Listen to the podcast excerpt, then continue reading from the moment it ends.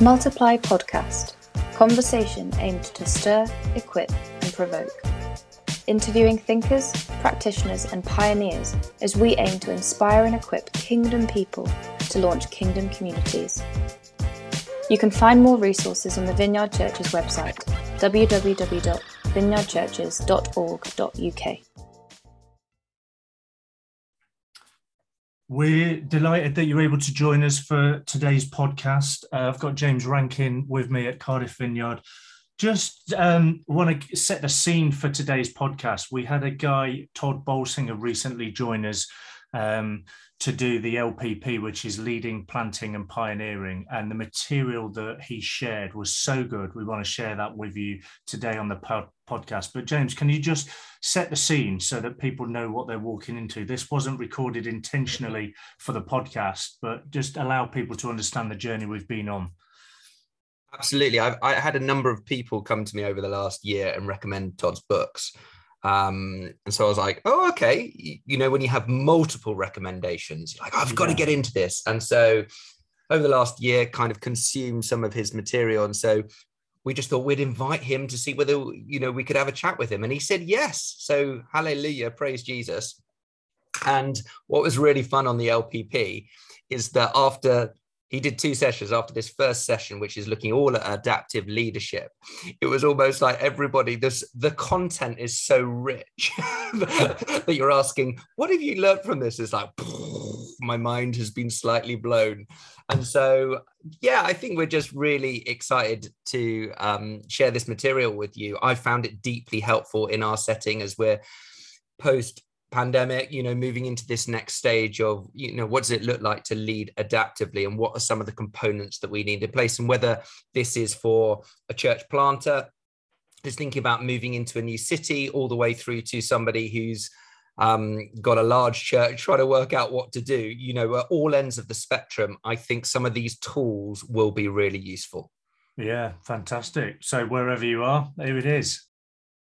Fantastic. Well it's great um to be together. And Tod, it's great to have you with us uh, today to just beginning to, to to look at some things around adaptive leadership, around how do we navigate and lead in the current climate.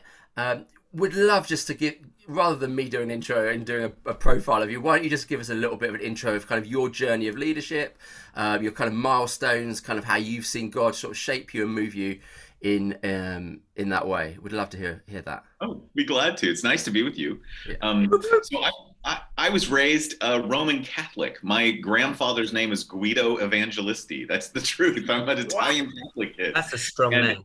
Yeah, it's a strong name. Guido and Mary were my grandparents, and um, and when I was in high school, I had really had a, a, youth director for Youth for Christ, a person who introduced me to the whole concept of having a personal relationship with Jesus, and and what it meant to be a disciple. And it changed my life in the, in the way that uh, that salvation does. You know i went from being a person who went to church and was a good religious kid to a person who just really wanted to follow jesus. Mm-hmm. and um, ended up in a in a church community um, called um, hollywood presbyterian church. It's kind of an iconic church in los angeles. And um, met some amazing people. And one of the people that I met uh, in the middle of this Presbyterian church was a friend named Mark Roberts, who was um, whose uncle was Don Williams, who was involved in this thing called the Vineyard. And so, yeah. so we would a group of Presbyterians would drive about an hour down to the Anaheim Vineyard to hear John Wimber uh, speak wow. and um, experience that ministry. And I have my own stories of experiencing that ministry. And it what was really interesting is it really shaped who I am as a pastor and who I am as a leader. I, I often say to people that I'm a Presby Jesuit with kind of third wave uh, charismatic sensibilities about me. And, um, and so um, for 27 years, I was a pastor in, in churches. Um, I ended up getting a couple of degrees along the way, including a PhD from Fuller. And um, about eight years ago, I went back to Fuller Seminary where um, I got my degrees to be a senior administrator and 18 months ago, I stepped out of senior administration because I just would rather spend every day working with leaders on the front line than sitting in administration meetings. and, um, and we're, so, we're, not going to comment at that point. We're just exactly. So to really, so today I run the Church Leadership Institute at Fuller. It's what I founded. It's it's really um, built around studying how do you bring faithful change and I run a little company with my wife that's called AE Sloan Leadership. Um, that where we basically every day we work on helping faith leaders thrive as change leaders and um, it's an incredible joy to be able to spend just every waking moment thinking how do we help people around the world who are tr- going through a time of deep disruption and change mm. do faithful change so that the gospel can go forward and so that more um, the next generation can experience the gospel that came to me. That's amazing. That's awesome. Why don't we just do a, a, shameless plug for a couple of your books that I know? Why don't you just tell us about um, the, the, couple of books that we're, we're, going to be talking about a little bit or digging some of the material out of? Um, why don't you share those with us so that people can pick them up and they'll be a, a huge resource? Thank you. Yeah. So um, uh, the book that I spent the better part of about 10 years of my own journey and was a book called Canoeing the Mountains. And it tells the story out of American history um, that really is rooted in kind of, um, of the deep European sensibility that uh, Europe wanted to get the raw material of Asia to Europe. So whoever owned the water routes would be the most dominant nations. And so Great Britain, Spain, um, those uh, basically Portugal, goal they ended up in a long process. And so when a guy named Christopher Columbus stumbled onto America, I, I don't say discovered because there's a lot of people who are already here. Um, um, for the better part of 100 years, they wanted to just get through that big landmass and find that water route. And when you fast forward to 1803, Lewis and Clark um, were these explorers who went all the way up through our river system, across the Missouri River, and they were trying to find the Columbia River, and they found the Rocky Mountains, this massive set of mountains that nobody in the East could even imagine. Like they thought hills. Um, these are 14,000 foot peaks that went 300 miles. And they were trying to find a water route, and there wasn't a water route. So, mm-hmm. canoeing the mountains is really about how do you lead when the world in front of you is completely different than the world behind you? When hmm. 300 years of maps are wrong, mm. when the assumptions that every that you grew up with, assuming that the world worked this way, would um, were, are, would fall apart in a moment. And what canoeing the mountains does is introduces the whole concept of adaptive leadership, where you have to lead when there are no best practices and where you have to learn as you go and you've got to drop canoes and you've got to figure out new ways of leading and that book led into this the most recent book called tempered resilience which is really um, the number one challenge of that kind of leadership we discovered wasn't uh, that there's mountains in front of you. It's that the people who went with you are so deeply disappointed. they thought they were on a river trip. they, they thought they were going to be paddling, and now they got to walk. and, and they're mad and they're upset. And how do you keep leading toward a vision when the very people that you're with resist your leadership? So, mm-hmm. Canoeing the Mountains and Tempered Resilience are the two books that I've been spending the bulk of my time uh, with people on for the last no since 2015. That's amazing. And, and just a short thing, Tod, they are absolutely brilliant. Do you know what I mean? Like you, you know, sometimes um, they're the best two books that I've read in this last year, and I've read a few. So like genuinely, that's why me and Mike are so excited today because we just we're just like actually this is having come through a pandemic. We're like yes, we need some of this stuff. Yeah they're, they're, they're kind of they're kind of prophetic, aren't they? In the sense of um, something comes back into kind of such relevance for today, and I guess that would be where where we'd love to start this conversation um, with you, Tod. Is is this you you kind of pick up this idea at the beginning of, of the canoe in the mountains that how do you begin to lead when you don't know what lies ahead and I guess for, for people that are planting new churches, they're exploring planting or pioneering, or people that are currently now pioneering um, for the first time, or, or, or, they're pioneering out of the pandemic.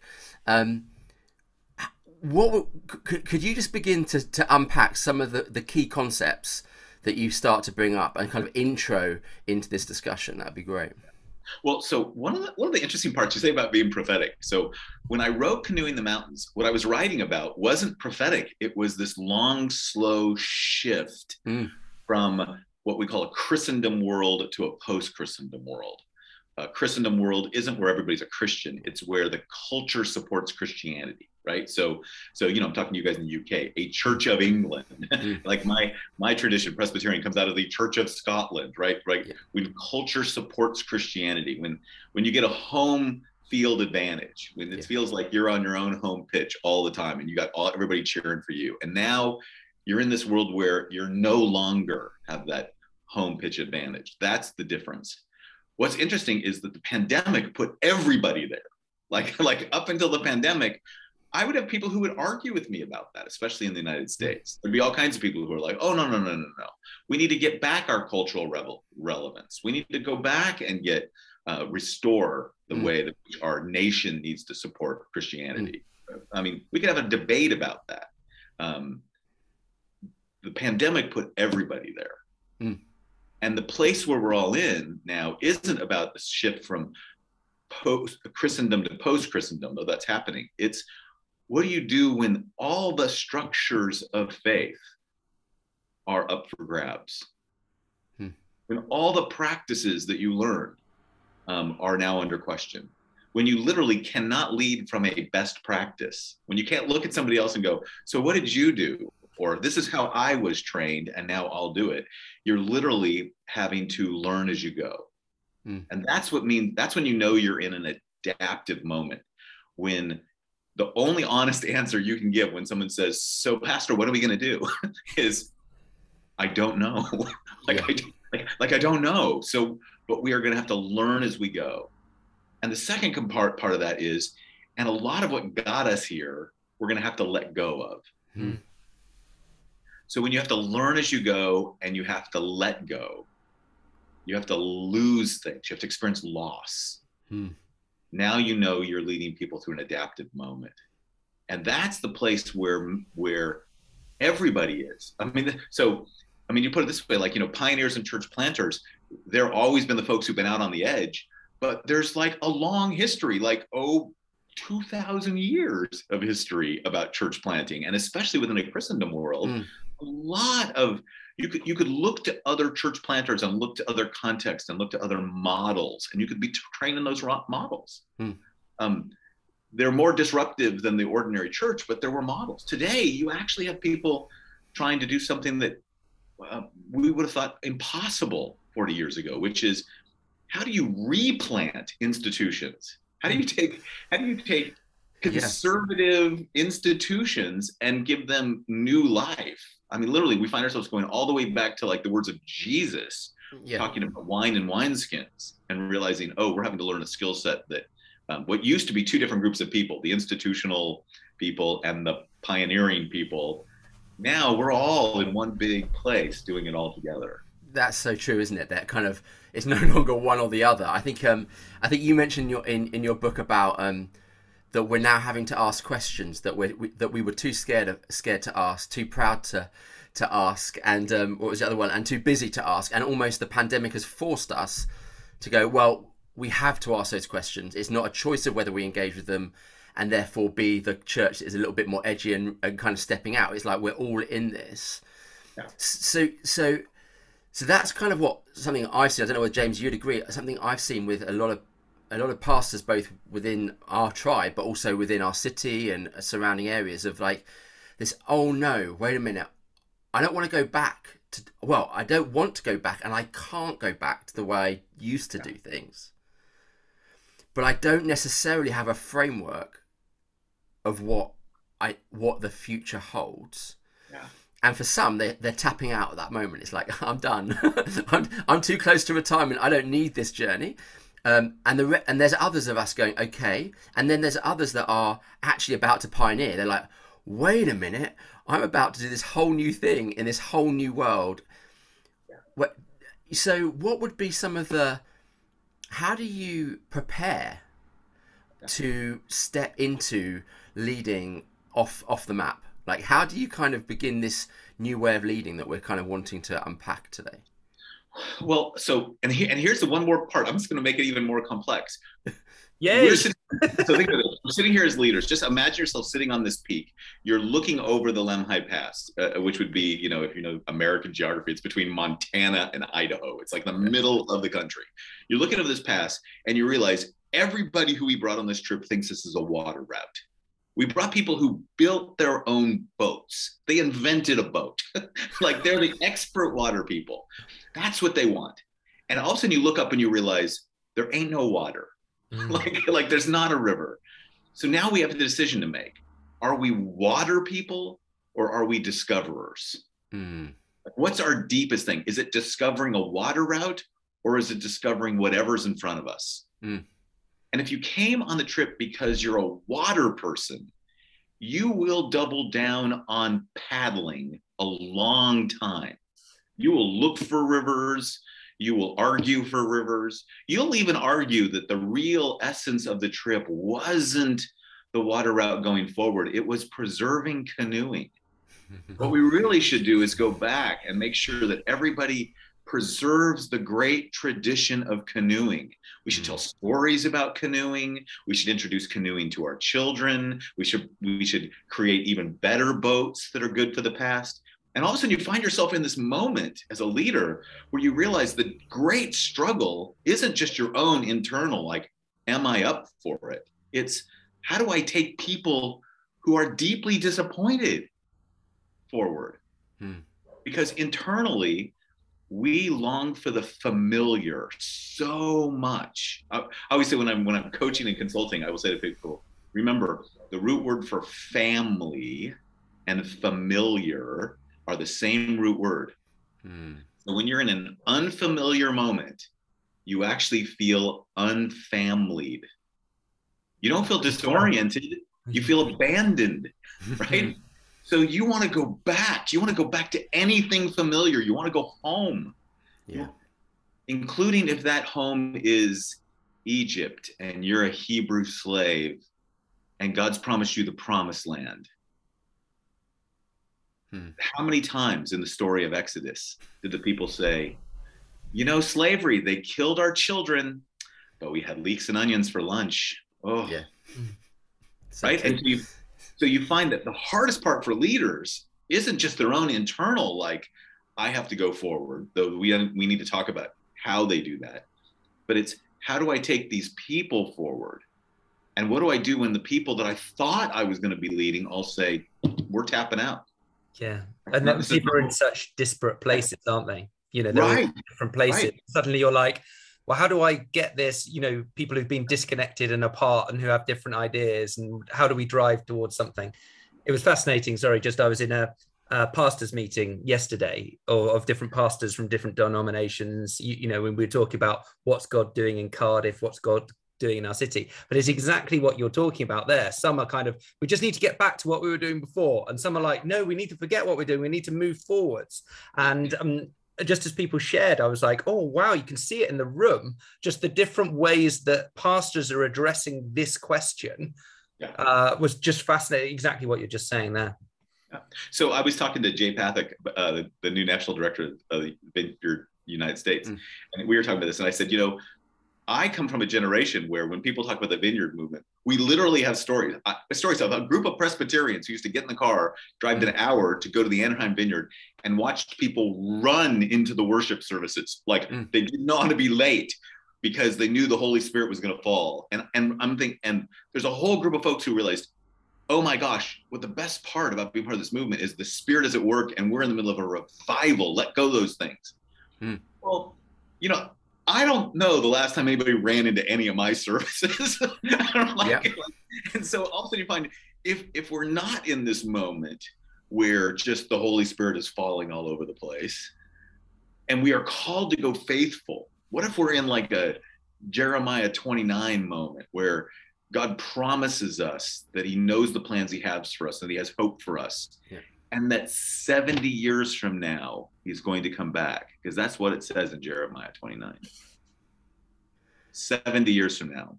So, in the meantime, what you do is you plant vineyards, you make gardens, you build houses, you give your children a marriage, and you seek the peace of the city. Hmm. Whoa, I didn't sign up for that. I signed up to start churches where people ran into worship services and the Holy Spirit fell all over them and they got miracles and it were like, oh, I didn't sign up for gardening. Yeah.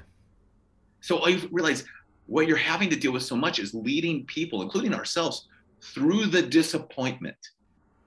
Yes. Ron- Ronald Heifetz, who's uh, the the person behind adaptive leadership from Harvard, he just, he, he describes leadership as disappointing your own people at a rate they can absorb.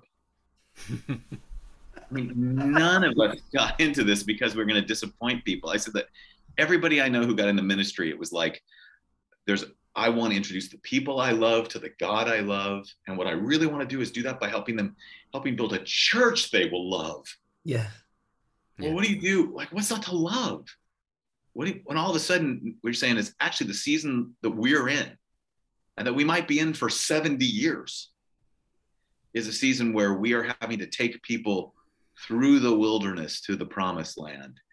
And of some of us may not get out, like I, am convinced I'm the generation that is not going to get out of the wilderness and probably you guys aren't either. so, like, like Tod, I think Mike's quite a lot older actually, uh, so he's kind of the generation above me. I, I think I've got more hair, James. Anyway, um, let's not. But but um, but I, do you know what, Tod? It's really interesting, isn't it? Because I think like I've spent my time in Hebrews 11 recently, just reading through the kind of th- through the Hall of Fame, and it always it always strikes me when you get to it, none of them saw none of them saw what they were living for, but they were living for a country that they did, and that's what faith is. So, so, so on that really um, positive note, now, Jay, we're not going to stop there. But no, this is this way talking to me is always like this. I always say, I'm the guy who's like, "Hey, lead on. It's really hard." but it's it's interesting, isn't it? It's like, okay, so. Um, what are the things do you think then are some of the ways of thinking around leadership that we need to kind of let go of? Yeah. Well, here. So let me give you one. This is this is what I'm spending. A, so I so I, I I work every day. I work both between my company and in my and my institute. I work every day with groups of leaders leading change. That's what we do. Mm. And one of the hardest parts to get to get through that recently I've been talking with a lot of people about is if you think about the leaders in front of that were before us, the generation before us, the people that you most trusted, you always believed when I have enough trust, right? Whenever i get enough trust if i'm if i'm faithful to my vows if i take care of people if i grow in wisdom if i have enough experience if people will trust me then they will follow me. And i've got to have this wellspring of trust. It's just about building trust. What i now say to people is remember trust is not transformation mm. you can't bring transformation without trust but trust is not transformation. People will trust you. They will say, We absolutely believe in you. We think you're a trustworthy leader. And we would like to have you stay with us right here. Yes.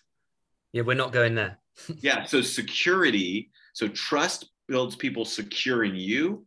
And you have to t- help people invest that trust in transformation, which means you're only leading people when trust is going down because you're having to disappoint them. You're having to take them into where they don't want to go. You're having to ask them to invest in what they don't want to invest in. I mean you're you're actually having to take people through a process of transformation. So think of it like if you have a big bank account and you want to build a house you got to let the bank account go down for the house to go up right?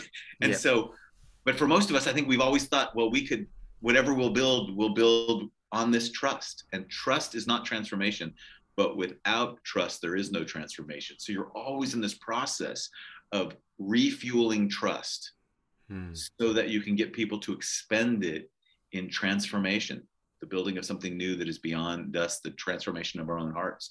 And for many of us, that's that combination that is something that we just didn't realize how emotionally taxing it would be to how to take people through that.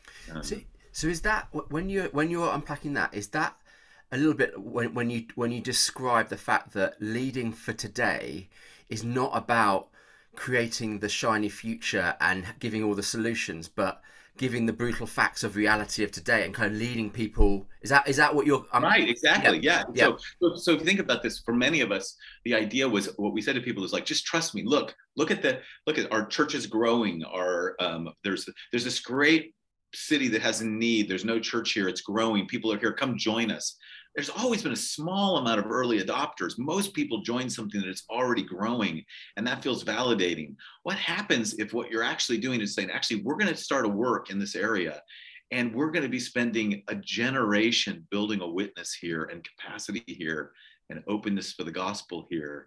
Things that friends that, that previous generations had to do, oftentimes on what we called the mission field, right? Mm.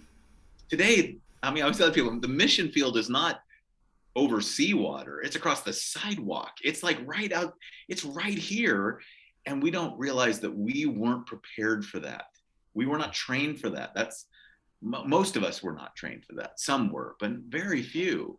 So you're now actually having to take people through a journey where they have a vision of wanting to make an impact, and they're going to have to invest in that vision deeply and profoundly over a long period of time.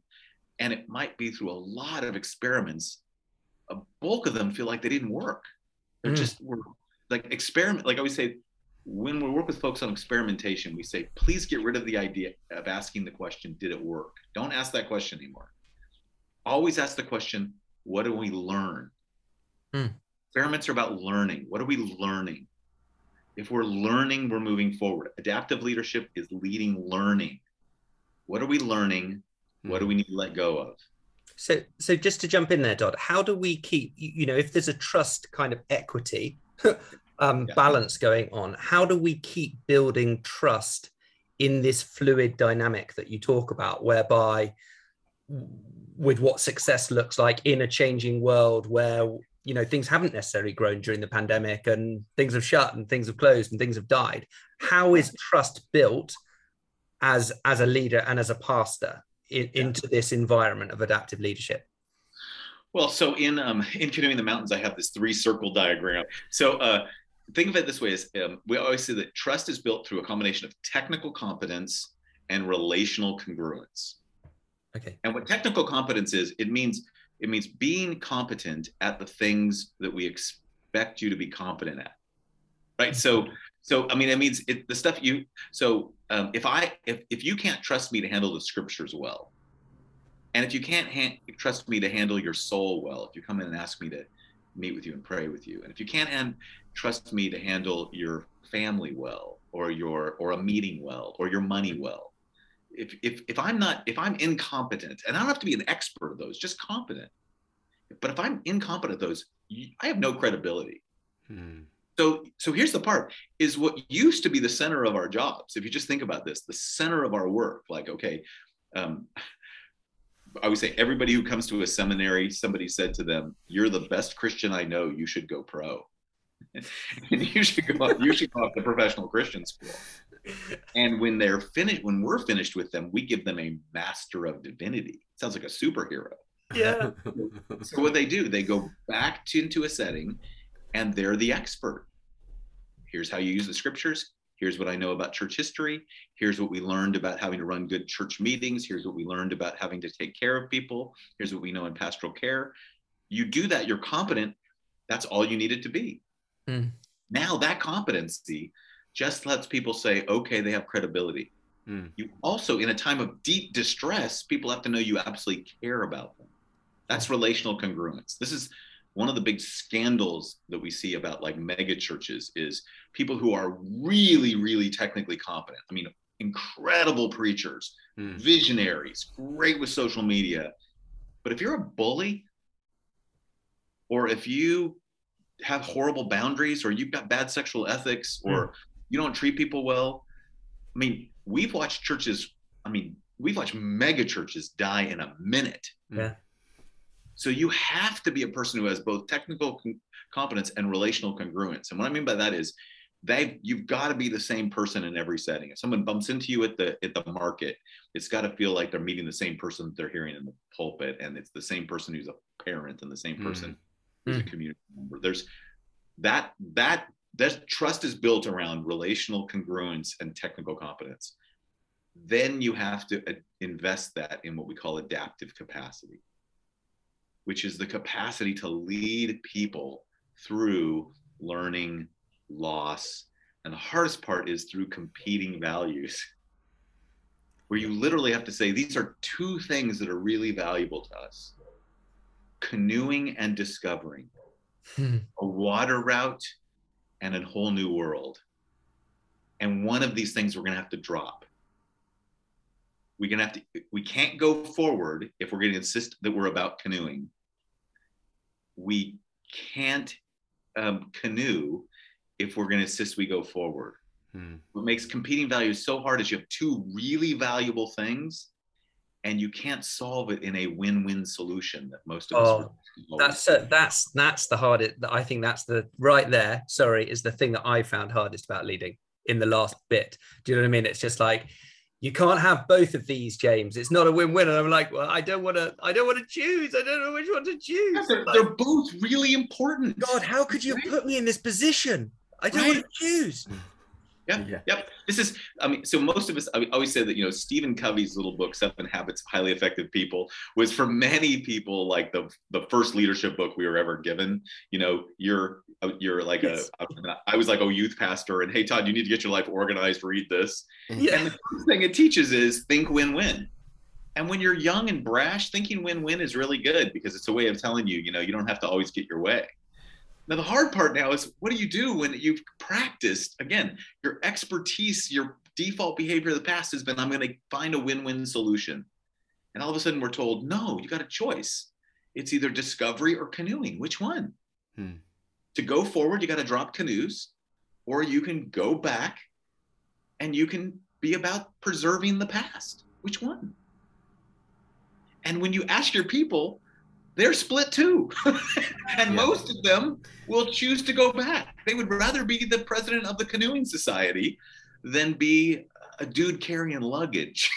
like, It's but that's that's a, that's the interesting thing I'm trying to I'm grappling with at the moment is that if our com if trust is built through competency and relational and our relationships and how we deal with that and then we are trying to lead people in this kind of journey of change and you start to lose people in that process who say no I don't want to come I'm going then it feels like you're doing the right thing, but then you're losing people in the process, which then makes people doubt your competency. exactly. Yeah, isn't that great? So, and, Well- and, and so you're kind of sitting there going, but I think my metrics are changing.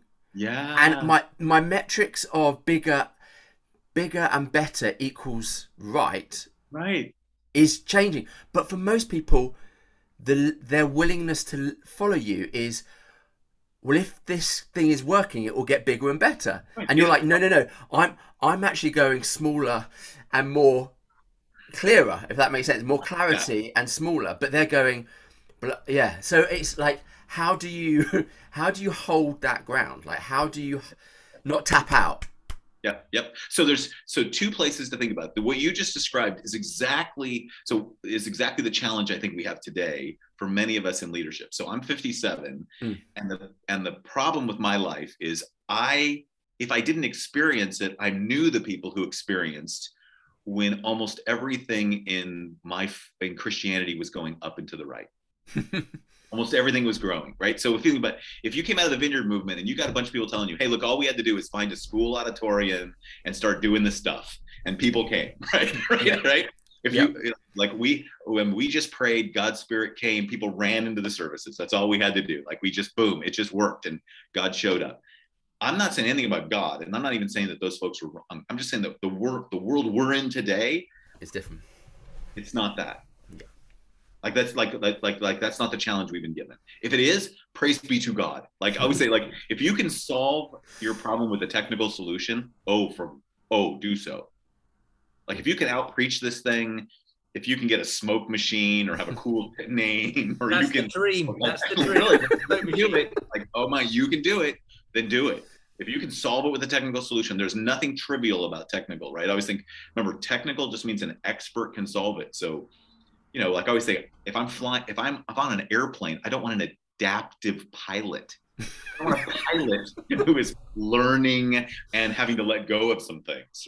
I don't want them navigating any competing value. I want them to land the plane, right? If you can solve it with the technical, you can. The problem with most of us is we keep trying to solve adaptive challenges with technical solutions. Mm. And so what we're having to let go of is that. And we find ourselves actually in a place. And what gives me hope for this is you see it in Jesus. He feeds the 5,000 and the crowds go crazy. And the disciples go, This is amazing. And he literally has to pull away from the crowds. They cross over the sea. We have another miracle on the way. He calms the storm. They get to the other side. The crowds have gathered again and he wants them to feed us again. Watch what this dude can do with a tuna sandwich. This is incredible. do it. And he says no. And the crowds leave him. Mm. Because the technical solution is I'm going to feed you. The adaptive challenge is you need to be transformed. And in John 6, you actually have a moment where they look at him, the disciples look at him like, What are you doing? Yeah. And he says, Are you going to leave me too? And you have this moment where Peter says, and this is the way I think Peter said it where else are we going to go? Mm. You're the one with the words of eternal life. We don't like the way you're doing it, by the way. yeah. Where else are we going to go? We gave up everything. I gave up my fishing business. I we we we left our families at home. We've been following you around this countryside. We we finally got a crowd, everything going the right direction. One more feeding miracle, and we probably would have have what we need. And you're blowing this thing. Hmm. Because what they're thinking is get a big crowd, be powerful, get notice from Rome, and we'll get everybody else to rally to us, and we will kick those Romans out. Hmm. Because we want the kingdom of God. And we know what that looks like. That looks like David. Mm. And Jesus goes, Let me reframe the kingdom for you. And it's disappointment. We wouldn't be here if he hadn't had the courage to do that then. We I, I wouldn't have we wouldn't have the gospel wouldn't have gone forward into the world to all the nations if it had been a move a renewal movement for the power of the nation state of Israel. yeah.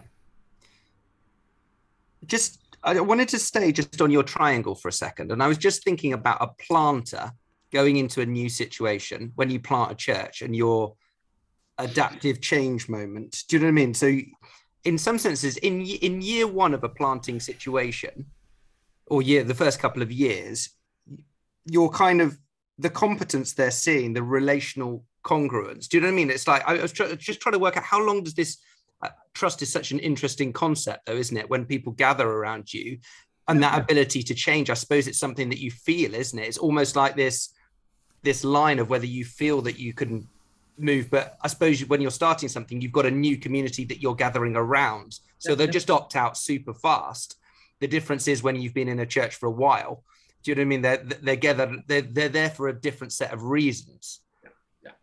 um Yeah, so if you're thinking about church planting, I mean, so I, I do a lot of work with folks who've been church planters. I'm not one.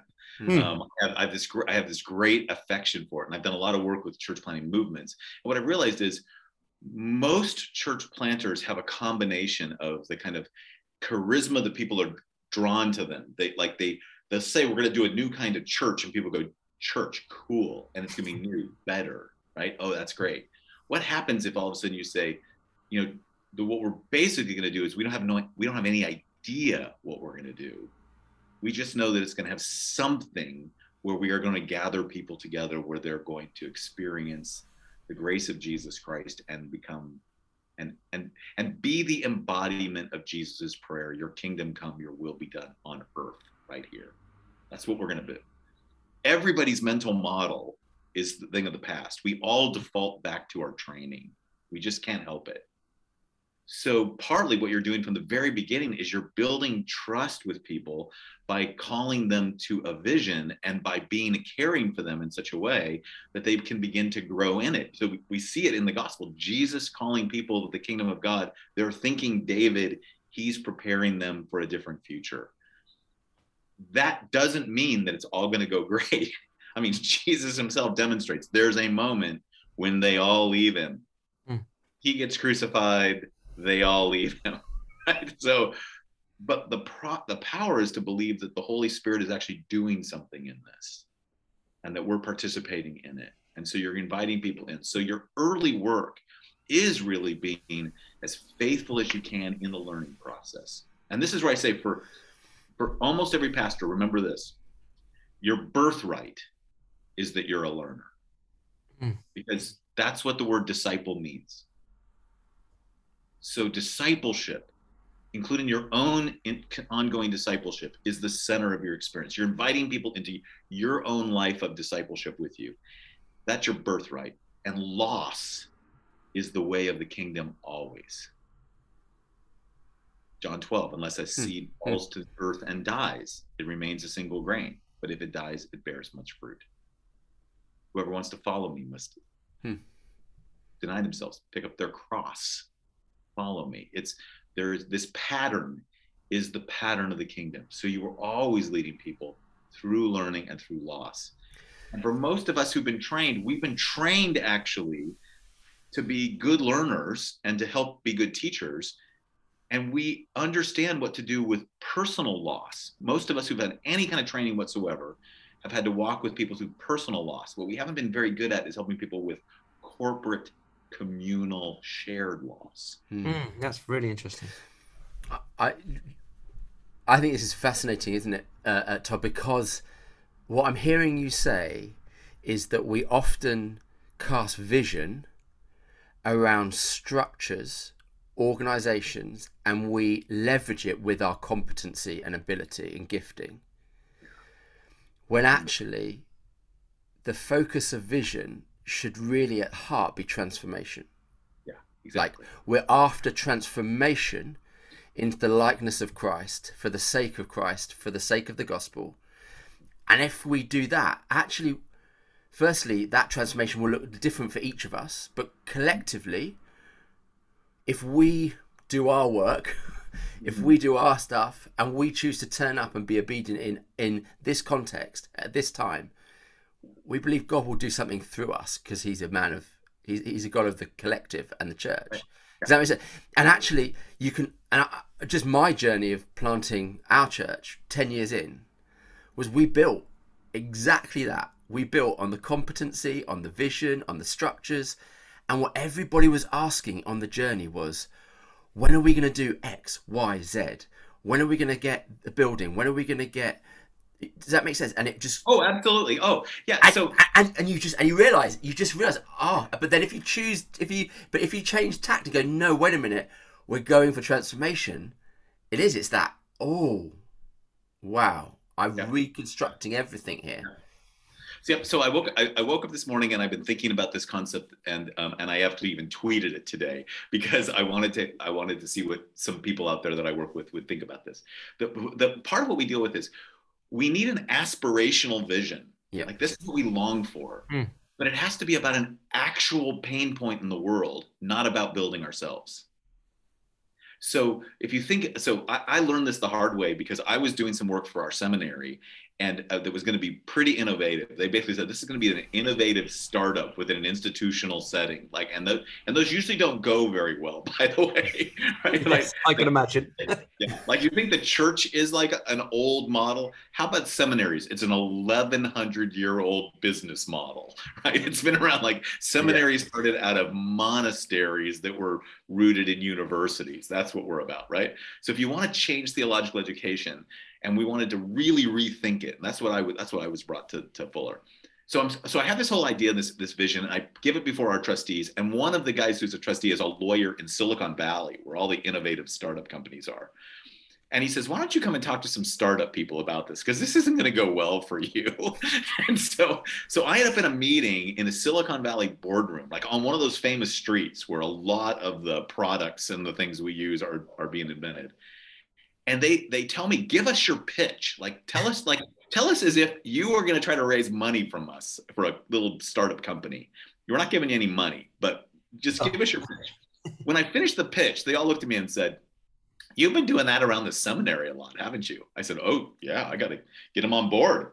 They said, Yeah, because you just gave us an entire pitch on why this is really important because it'll help the seminary survive. God, nobody cares if your institution survives. They only care if your institution cares about them. So why don't you go find a real pain point in the world and solve that? well, ah. all of a sudden I'm sitting there thinking, oh, oh, I'm sitting here trying to be as innovative as possible about how to help my seminary. And this, how many pastors I've been like, like, we want our church to survive. Nobody cares if your church survives. I mean, I mean, all over America, let alone all over Europe, there's some beautiful old cathedrals that are out now really cool brew pubs. They don't care. Mm. What they care about is do you care about them? Mm. And so all of a sudden we start realizing if our vision is we want to bring the grace and love of Christ to a place of real pain in the world, and that's going to require us to change. Now we're in the adaptive journey. The hmm. adaptive journey is about how we bring our charism, our gift, our values, our who we really are, and we and we put that up against the pain of the world in a particular place and we recognize that's going to require us to adapt and change and grow mm-hmm. we're no longer water people we're discoverers mm. we're no longer paddling we're now having to find horses we're no longer the people who were tutored by thomas jefferson in the white house we're now the people who are listening to a teenage Native American nursing mother named mm-hmm. Sacagawea. Mm-hmm. And we need her to be one of our partners to teach us because she this is her land and she understands this world and we're going to have to learn from her. Mm. Mike, is it oh, I was just wondering whether it's whether Tod had any questions. Do you know what I mean? That we you, you know we're about to go into breakout rooms and I didn't know whether you had any questions that you know around some of the concepts that you've just been speaking about, Tod? Well, what I often tell people to do when they've heard this part the first time through is um, I, I, used to use this little a mnemonic I used to use when I taught the Bible to high school students. Um, what inspired you? Like, what's the thing that you found yourself like you're gonna text or tweet or you're gonna tattoo it on your body? Like, what's the thing that you heard that you went, oh my gosh, that's awesome. I want to share that with someone. What inquiry do you have? What question do you have? What's the thing that you want to get clear on because you're not sure? Inspire, inquire. What irked you? When you heard it, you went, I don't know. He's from America. He doesn't get us. I don't know. Like it bothered you. I always tell my, my doctoral students, I give extra credit for irks. They're my favorite, right?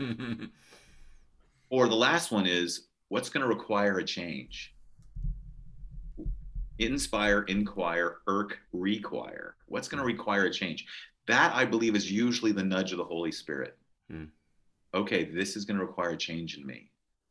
I thought I could preach my way out of this. If I was just a good enough speaker, hmm. good enough preacher, if I just got a kicking band, oh my gosh, now it's going to require me to lead in a totally different way. And I don't want to. I can feel this is the work of the Spirit. Hmm. Inspire, inquire, irk, require. I just encourage people to like in groups pick one of those prompts and talk it through deeply, and then and hmm. share with each other, pray with each other. That's amazing. So grateful for the opportunity to listen to Tod in that way. I've definitely found a couple of his books really helpful and found throughout that podcast myself just with a notebook of things of certain phrases or concepts that I want to go back on and reflect on. We just want to mention a couple of things to you. Um, the VLG is coming up. Uh, there's week A and part B uh, starting on the 25th or the 28th of April. We will be intentionally gathering people who want to explore a conversation further about multiplication on two of the evenings there. You'll find out more when you're there, but we just wanted to mention it to invite you into those spaces. Also, we've got the summit coming up on the 23rd of June. James, do you just want to paint the picture for people of what that is if they've not yet heard about that? Yes, we we were we were launching the summit literally just as COVID started, and we kind of had that. Oh, is it going to happen? Isn't it going to happen?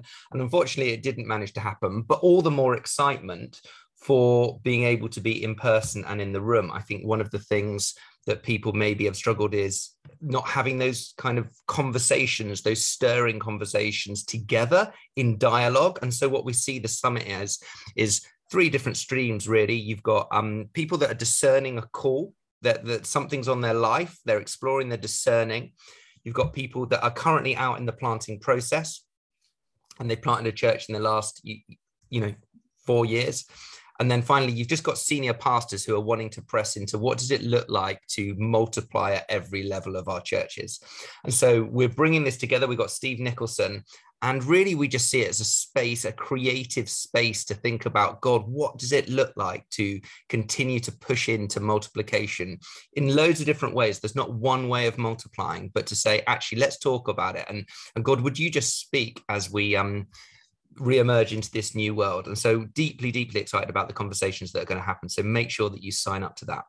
Yeah, we'd love to invite you. You can find out and sign up uh, to it on the Vineyard Church's website. Um, there's also an opportunity there to sign up to Multiply Monthly, where we just send out some resources that will help stir these conversations on a regular basis. And also, you can get in touch with some of the team at Multiply at vcuki.org.uk. We'd love to hear from you and help resource you. But Absolutely. thanks for joining us today.